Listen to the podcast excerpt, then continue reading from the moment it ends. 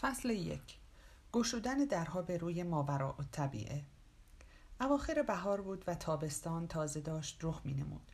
روزی که قرار بود برای آنا ویلمز یک شنبه عادی باشد اما هر چیزی شد جز یک روز عادی. درهای فرانسوی منزلشان از سمت حال به سمت باغچه باز شده بودند و پرده های نازک سفید در نسیم معطری که از سمت باغچه به داخل خانه میوزید میرقصیدند. پرتوهای درخشان نور خورشید بر تن آنها میتابید. بیرون خانه ارکستری از پرندگان خوشاواز به راه افتاده بود و آنها می توانست نقمه دلنواز خنده کودکان و صدای شلب شلوپ استخر همسایه را بشنود. پسر دوازده ساله آنا روی مبل لم داده بود و کتاب می‌خواند.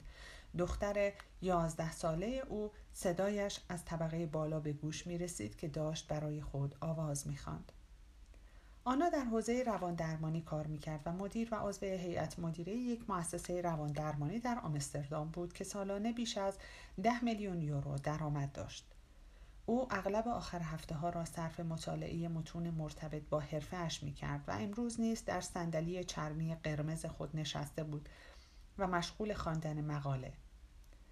آنا به هیچ وجه نمی‌دانست که قرار است طی چند دقیقه این دنیای رویایی به کابوسی وحشتناک تبدیل شود. آنا متوجه شد که تمام حواسش به مقاله نیست. کاغذها را روی زمین گذاشت و ایستاد. به این فکر کرد که ممکن است همسرش کجا رفته باشد. او صبح زود وقتی آنا در حال دوش گرفتن بود از خانه بیرون زده و بدون اینکه به کسی بگوید کجا می رود ناپدید شده بود. بچه ها گفتند که پدرشان خداحافظی کرده و قبل از خروج از خانه هر دوی آنها را بغل کرده بود. آنها چند بار به تلفن همراه همسرش زنگ زد اما گوشی را بر نداشت. یک بار دیگر با او تماس گرفت اما جواب نداد. یک جای کار می لنگید. ساعت سه و سی دقیقه بعد از ظهر بود که زنگ در به صدا درآمد.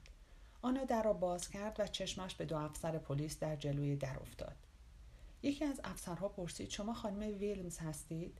آنو به اشانه تایید سر تکان داد. افسرها اجازه خواستند که به داخل بیایند و با او حرف بزنند. آنا کمی دلنگران و متحیر شده بود.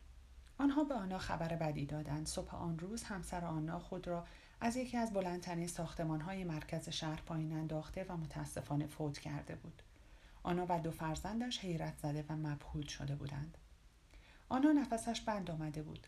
نفس نفس می‌زد بی اختیار میلرزید. زمان متوقف شده بود. فرزندانش از تعجب فلج شده بودند. آنها تلاش می‌کرد به خاطر آنها درد و استراب خود را پنهان کند. ناگهان درد شدیدی در سرش پیچید و همزمان درد عمیقی در ناحیه شکمش نیز ایجاد شد.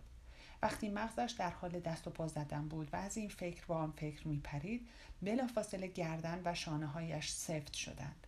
هورمون های استرس بر او غلبه کرده بودند. حالا آنا در حالت بقا قرار گرفته بود.